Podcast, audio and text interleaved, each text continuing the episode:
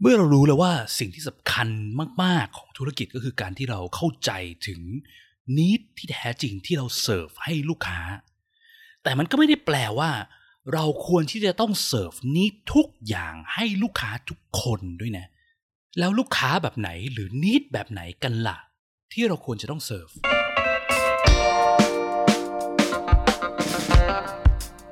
ยินดีต้อนรับเข้าสู่ผักสดพอดแคสต์ รายการที่จะพูดถึงการพัฒนา product ให้ดีที่สุดสำหรับลูกค้าของคุณ เพื่อธุรกิจที่ยั่งยืนกว่าด้วยกระบวนการ user experience design และ research กับผมพิษพิจารณาลัตนาที่คุณ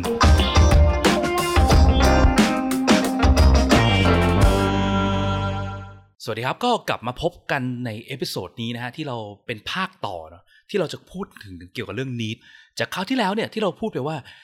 สิ่งสำคัญคือธุรกิจแต่ละที่เนี่ยควรจะต้องทำความเข้าใจให้ได้ว่าตกลงแล้วนิดที่แท้จริงที่เราเสิร์ฟให้ลูกค้าเนี่ยคือนิดในเรื่องอะไรนะครับ เช่น ร้านกาแฟเงี้ยคนมาซื้อกาแฟก็ไม่ได้แปลว่าเขา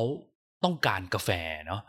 แต่มันอาจจะเป็นอย่างอื่นก็เป็นไปได้ เช่น อย่าง Starbucks อย่างเงี้ยหลาย ๆ คนที่มานั่งทานกาแฟในร้าน Starbucks ไม่ได้ต้องการกาแฟเป็น number one แต่สิ่งที่เขาต้องการมากกว่าก็คือสถานที่ที่ใช้ในการนัดคนประชุม หรือว่าสถานที่ที่ต้องการนั่งทำงานได้อะไรแบบนี้นะครับ พอเราพูดถึงคาว่า need เนี่ย หลักๆ เนี่ย เราต้องคำนึงถึงประเภทของคนเนาะคือมันไม่ใช่ว่าคนทุกประเภทจะมีนิดเหมือนกันนะครับ และถึงแม้ว่าเป็นคนคนเดียวกัน แต่อยู่ในสถานการณ์ที่แตกต่างกัน คนก็มีนิดที่แตกต่างกัน และมีความสำคัญหรือ priority ของนิดที่ไม่เหมือนกันก็เป็นไปได้ ตัวอย่างที่ผมมักจะยกบ่อยๆเนี่ยก็คือลองนึกถึงการเดินทางไปทำงานตอนเช้าแล้วกันครับ แน่นอนว่าคนที่แตกต่างกัน ก็มีนิดที่แตกต่างกัน เช่น ถ้าเป็นผู้บริหารระดับสูงขององค์กรเนาะอาจจะมีรายได้เดือนหนึ่งสองสามแสนบาท ถามว่าเขาเดินทางไปทำงานเนี่ยสิ่งที่เขาต้องการเป็นหลักคืออะไรในช่วงเช้า ก็อาจจะต้องการความสบายใช่ไหมอาจจะต้องการความเร็วในการเดินทางเนี่ยดังนั้นเขาก็อาจจะเลือกช่องทางที่ช่วยเสิร์ฟนี้เหล่านี้เขาได้ดีกว่า เช่น อาจจะเรียกแก๊ปไปทำงาน มีคนขับรถส่วนตัว มีรถประจำตัวอะไรแบบนี้ใช่ไหมครับ หรือดีไม่ดีบางคนซื้อคอนโดอยู่ติดออฟฟิศจะได้ไปทำงานได้เร็วใช่ไหมและสะดวกสบาย แต่สิ่งที่มันไม่ได้เป็นปัญหาของเขาเลยก็คือเรื่องราคาเรื่องเงินใช่ไหมจ่ายเท่าไหร่ก็ได้เนี่ยเพราะว่าเงินเดือนสูงไง แต่เทียบกันกับเด็กที่เพิ่งจบใหม่ ที่เพิ่งเริ่มทำงานในปีแรกอย่างเงี้ยเงินเดือนอาจจะอยู่แค่หนึ่งหมื่นบาทหมื่นห้าพันบาทอะไรเงี้ยคือเด็กที่เพิ่งจบใหม่เนี่ยรายได้ยังไม่สูง ดังนั้นนิดหลักๆของเขาคือการต้องการเซฟเงินเนอะไม่อยากจะใช้เงินที่เยอะจนเกินไป และแน่นอนก็เรื่องความเร็วในการเดินทางหรือความสะดวกสบายมันก็สำคัญ แต่ความสะดวกสบายเนี่ยก็คงไม่ได้สำคัญเท่าการต้องการประหยัดเงิน เพราะฉะนั้นเด็กๆ ที่เพิ่งจบใหม่ที่รายได้ยังไม่สูงเนี่ยก็อาจจะเลือกช่องทางในการเดินทางไปทำงาน ยอมเบียดขึ้น BTS ไปทำงานทุกวัน เพราะมันถูกกว่า ไม่สามารถที่ไปซื้อคอนโดได้หรือไม่สามารถที่จะจ้างคนขับรถส่วนตัวได้ไหวเนาะเพราะว่าต้องการเซฟเงินนะหรือว่าอาจจะยอมเออเบียดขึ้นสองแถวขึ้นรถเมย์ไปทำงานอันนี้ก็เป็นไปได้ใช่ไหมครับ ทีนี้แม้กระทั่งเด็กคนเดียว เด็กจบใหม่คนเดียวกันเนี่ย นิดในการเดินทางไปทำงานตอนเช้า ก็อาจจะไม่เหมือนกันก็เป็นไปได้นะ เช่น กรณีวันทั่วไปอาจจะขึ้น BTS ไปทำงาน แต่บังเอิญว่าวันนี้ตอนเช้า 9 โมงเช้ามีpresent งาน แล้วตื่นสายขึ้นมา ตอนนี้ 8 โมง 20 และ ปกติใช้เวลาเดินทาง 1 ชั่วโมง อันนี้อีกแค่ 40 นาทีจะเริ่ม present งานแล้ว กลายเป็นว่า need ในเรื่องการต้องการประหยัดเงินเนี่ยมันเริ่มเบาลงใช่ไหม need ที่สำคัญกว่าคือความด่วน ความรวดเร็วในการเดินทาง เด็กอาจจะยอมเสียเงินนั่ง Grab ไปทำงานเสีย 300 บาท เฉพาะวันนี้ก็เป็นไปได้ แต่จะให้นั่ง Grab ไปทำงานทุกวันวันละ 300 บาทก็อาจจะไม่ไหว ดังนั้นเราควรจะต้องเข้าใจด้วยเหมือนกันว่า นอกจากเข้าใจว่า need ที่แท้จริงของคนคืออะไรที่เราเสิร์ฟได้ดีแล้ว จะต้องเข้าใจด้วยว่าแล้วคนประเภทไหนล่ะ ที่เราเสิร์ฟได้ดีที่สุด อย่าง episode ที่แล้วนะครับเราพูดถึงเรื่องข้าวกะเพราใช่ไหมอยู่ข้างๆออฟฟิศอย่างเงี้ย ดังนั้นคนที่เราเสิร์ฟได้ดีก็อาจจะเป็นคนที่ต้องการกินข้าวกะเพราที่อยู่แถวๆนี้อะไรเงี้ย ถ้าเกิดวันหนึ่งออฟฟิศเจ๊งขึ้นไปอย่างเงี้ย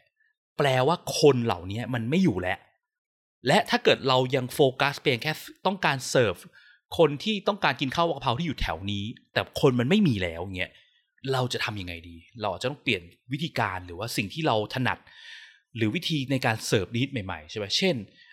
จะยอมทำให้ข้าวกะเพราเราอร่อยมากขึ้น เพื่อให้คนยอมเดินทางมาทานไหม หรือจะยอมย้ายร้านเราไปอยู่ที่อื่น หรืออะไรก็แล้วแต่นะครับ ทีเนี้ยช่วงนี้ก็มีกรณีศึกษาหนึ่งที่น่าสนใจนะก็คือเรื่องของการบินไทยที่เพิ่งมีปัญหาเรื่องล้มละลาย เรื่องเงินเรื่องอะไรอยู่นะครับจุดหนึ่งที่น่าสนใจก็คือว่า คนมักจะมองกันว่า การบินไทยเนี่ยเสียรายได้ไปเยอะ แล้วก็เจ๊งขาดทุนในต่างๆนานาเนี่ย เพราะว่าการเกิดขึ้นมาของสายการบิน low cost airline เช่น Air Asia เช่นอะไรอย่างนี้ใช่ไหมถ้าเราลองมาวิเคราะห์กันดูจริงๆเนี่ยเรื่องนี้มันก็เกี่ยวข้องกับ user needs เหมือนกันนะครับ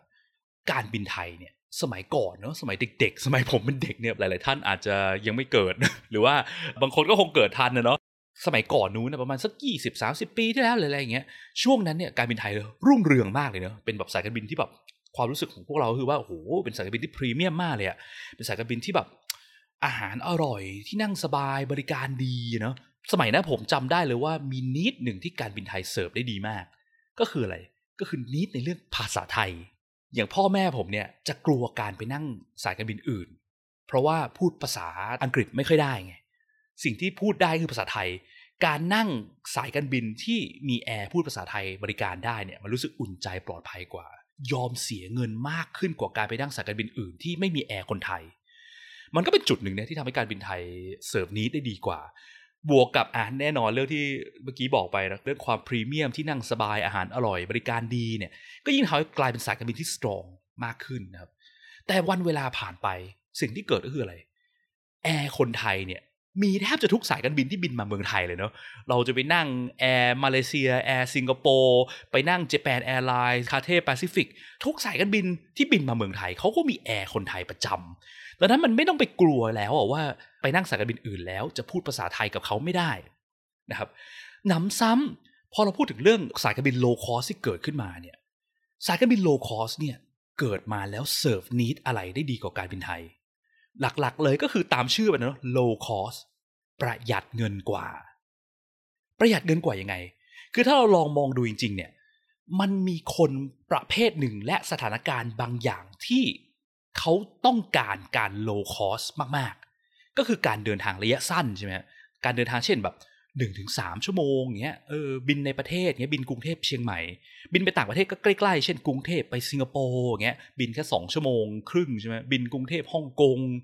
ที่บินใกล้ๆเนี่ยสิ่งที่การบินไทยเสิร์ฟนี้ในช่วงแรกที่บอกว่าความพรีเมียมที่นั่งสบายบริการดีใช่ไหมแต่ต้องแลกมาด้วยราคาที่สูงกว่าเกือบสองเท่าอย่างเงี้ยเทียบกับการไปบินสายการบินที่ถูกกว่าสองเท่า แทนที่จะต้องเสียเงินบินครั้งละหมื่นห้าเราสามารถบินได้ในราคา 6,000 บาท แต่บริการแย่นะ อาหารก็ไม่มี ที่นั่งก็ลำบากนิดหนึ่งถามว่าเป็นอะไรไหมสำหรับคนหลายคนซึ่งก็เป็นคนหมู่มากเหมือนกันในสังคมเนี่ยการตัดนิดในเรื่องนี้ออกไป ยอมลดการเสิร์ฟ need ในเรื่องความสบายลง เพื่อประหยัดเงินได้ครึ่งหนึ่งเนี่ยกลายเป็นว่าการประหยัดเงินเนี่ยมันสำคัญกว่าแล้วแต่ถ้าเกิดสมมติคนมีความต้องการเช่นต้องการทานอาหารจริงเนี่ย เขาก็เพิ่ม option customize เองได้ไง เราสามารถสั่งอาหารบนเครื่องได้ถ้าเราหิวจริงๆเนี่ยแต่คนทั่วไปการอดข้าวสองชั่วโมงเนี่ยมันเป็นเรื่องปกติมากใช่ไหมก็กินที่สนามบินก่อนบิน หรือว่ากินก่อนมาถึงสนามบินด้วยซ้ำอย่างเงี้ยมันกลายเป็นว่ามันไม่มีเหตุผลอะไรเลยที่คนจะต้องไปบินกับสายการบินที่ราคาแพงกว่า แต่ก็ไปถึงที่ปลายทางได้เหมือนกันใช่ไหมนิดหลักๆ ที่คนต้องการก็คืออะประหยัดเงินใช่ไหมแล้วก็เรื่องการตรงต่อเวลาความรวดเร็วความปลอดภัยในการบิน ซึ่งสายการบินโลคอสกับการบินไทยถามว่าตรงเวลาเร็วปลอดภัยต่างกันไหม มันก็แทบจะไม่ต่างกันใช่ไหมดังนั้นนิดหลักๆเนี่ยมันเสิร์ฟได้เหมือนกัน แต่สายการบิน low cost ไปได้เรื่องการประหยัดเงินลงกว่า มันก็เลยทำให้คนเลือกไปบินกับสายการบิน low cost แทน การบินไทยก็เลยเสียลูกค้าไปมากมายมหาศาลจากการเข้าใจไปอย่าง need ผิดนะเข้าใจว่าจุดแข็งของเราก็คือเรื่องความพรีเมียม ความบริการ แต่มันไม่เหมาะกับคนทุกประเภทยังไง ซึ่งแน่นอนนะว่าก็ต้องมีคนบางกลุ่มเนี่ยถึงแม้จะบินใกล้บินไกลเขาก็ยังต้องการความพรีเมียมการบริการที่สบายอะไรต่างๆนานาเงี้ยคนพวกนั้นเขาก็ยังเลือกบินกับการบินไทยได้ก็ไม่เป็นไรใช่ไหมแต่บังเอิญว่าคนส่วนมากเนี่ยในสังคมเนี่ยก็ไม่ใช่ว่าต้องการในเรื่องนั้นเท่าไหร่ มันก็เลยกลายเป็นทำให้คนส่วนมากหันมาใช้บริการ low cost แทนนะครับก็เลยเกิดเป็นปัญหาขึ้น ซึ่งมันทำให้ธุรกิจที่เคย แข็งแกร่งที่เคยยอดเยี่ยมเนี่ยประสบปัญหาธุรกิจเกิดเหตุการณ์ต่างๆ ที่ผ่านมานี้ได้นะครับ นั่นก็คือถ้าสรุปเรื่องนิดเนี่ยก็คือว่านิดเนี่ยมันขึ้นอยู่กับคนด้วยใช่ไหมขึ้นอยู่กับสถานการณ์ แต่คาว่าคนที่ผมพูดไปเนี่ย มันก็ไม่ได้หมายความว่าจะเป็นคนคนละคนนะครับ คนคนเดียวกันอาจจะมีนิดที่แตกต่างกันได้ ตามสถานการณ์ของเขาเหมือนกัน อย่างที่ตอนแรกยกไปเนาะเด็กที่เพิ่งเริ่มทำงานปีแรก วันปกติที่เดินทางไปทำงาน กับวันที่ตื่นสายแล้วต้องมีพรีเซนต์ตอนเช้า9ก้าโมง ความแตกต่างของนิดไม่เหมือนกันแหละ และมันสำคัญมากเลยที่เราจะต้องทำความเข้าใจให้ได้ว่าคนประเภทไหนที่เราเสิร์ฟได้ดีมาก ในสถานการณ์แบบไหนของเขา สถานการณ์ทั่วไปสถานการณ์พิเศษสถานการณ์ฉุกเฉิน และจะต้องเข้าใจให้ได้ด้วยว่า แล้วในสถานการณ์เหล่านั้นเนี่ยนิดที่สำคัญมากๆของคนเหล่านี้คืออะไร อย่ามัวเสียเวลาไปเสิร์ฟกับนิดที่ไม่ได้สำคัญมากเท่าไหร่ของเขานะครับ ถ้าเราเข้าใจถึงนิดที่สำคัญมาก แล้วเราช่วยเสิร์ฟนิดเหล่านั้นให้คนนี่ที่เราต้องการเสิร์ฟได้เนี่ย มันก็จะทำให้เขาอยากจะมาเป็นลูกค้าของเรา ยอมเสียเงินให้เรา ซึ่งจะขอสรุปคร่าวๆถึง structure หรือโครงสร้างของสิ่งที่เรียกว่า need เนาะ need เนี่ยมีอะไรบ้างนะครับ มีหนึ่งคือใครใช่ไหมคนประเภทไหน สถานการณ์คืออะไรคนเหล่านี้นะครับสอง need คืออะไรของคนเหล่านี้ need ที่เขามีใช่ไหม need อะไรสำคัญมากสำคัญน้อย และสามมีคำหนึ่งคือเขาว่าปัญหานะครับจริงๆแล้วข้อ 2 กับข้อ3เนี่คล้ายกัน need กับปัญหาเนี่ยมันคือสิ่งเดียวกันนั่นแหละ มันคือการมองคนละด้านนะครับ ยังไง คือเวลาที่คนเรามีนิดเนี่ยแล้วนิดมันไม่ถูกเสิร์ฟได้ดีเพียงพอเนี่ยมันจะเกิดสิ่งที่เรียกว่าปัญหาขึ้น อย่างเช่นตอนแรกใช่ไหมที่บอกว่าเด็กเดินทางไปทำงานตอนเช้าเนี่ยนั่ง BTS อาจจะต้องนั่งอ้อมโลกหน่อย คนเบียดหน่อย ถามว่ามีปัญหาไหม มีปัญหาหลักๆ คือเรื่องอะไร คือเรื่องความไม่สบาย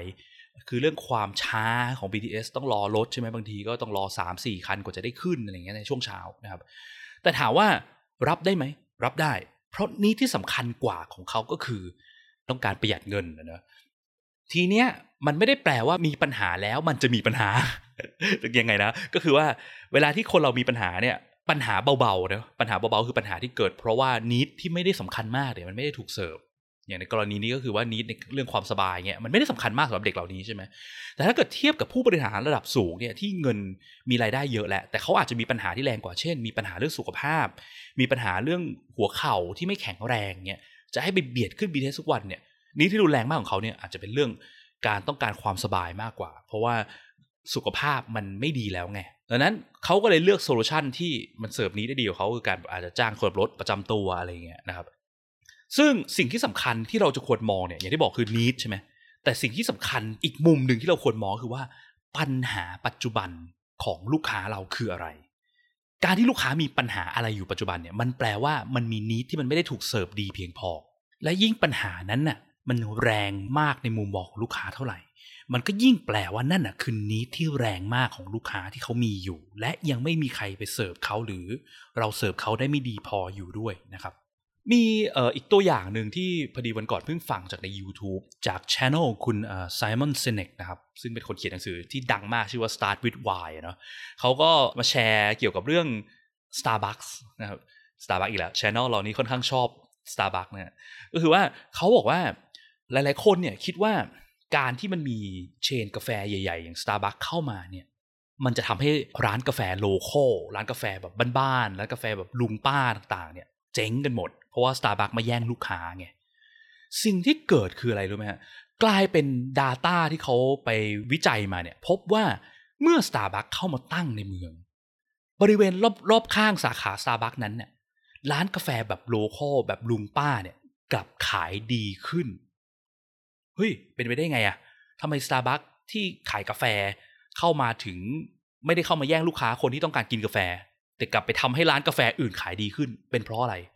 เพราะว่าอันนี้น่าสนใจดีเหมือนกันคือเขาบอกว่า พอเวลาที่ Starbucks เข้ามาตั้งเนี่ย จะมีคนกลุ่มหนึ่งที่เกิด awareness หรือเกิดความแบบคิดถึงพวกร้านกาแฟ local แล้วเกิดความรู้สึกว่าเฮ้ยไม่เอาอะเราไม่กิน Starbucks ดีกว่าเราไปอุดหนุนร้านลุงป้า local ดีกว่า ร้านลุงป้าที่เป็นร้านแบบว่า